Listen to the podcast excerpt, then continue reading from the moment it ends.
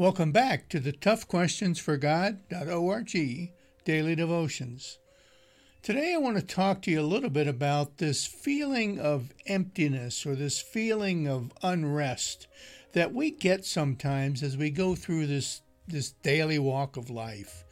You know, I don't know about you, but sometimes I'm like, well, where is this going to end? Where is all of this going to, you know, come to fruition?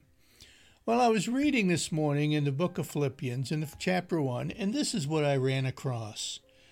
And I am sure of this, that he who began a good work in you will bring it to completion at the day of Jesus Christ.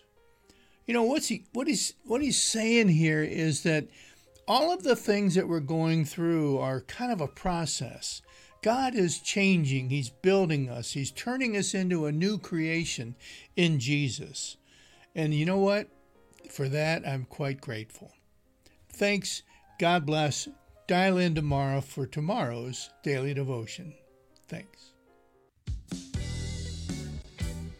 Tough Questions for God is a teaching ministry of the Rosebush United Methodist Church, where we challenge our faith with some of the most difficult issues.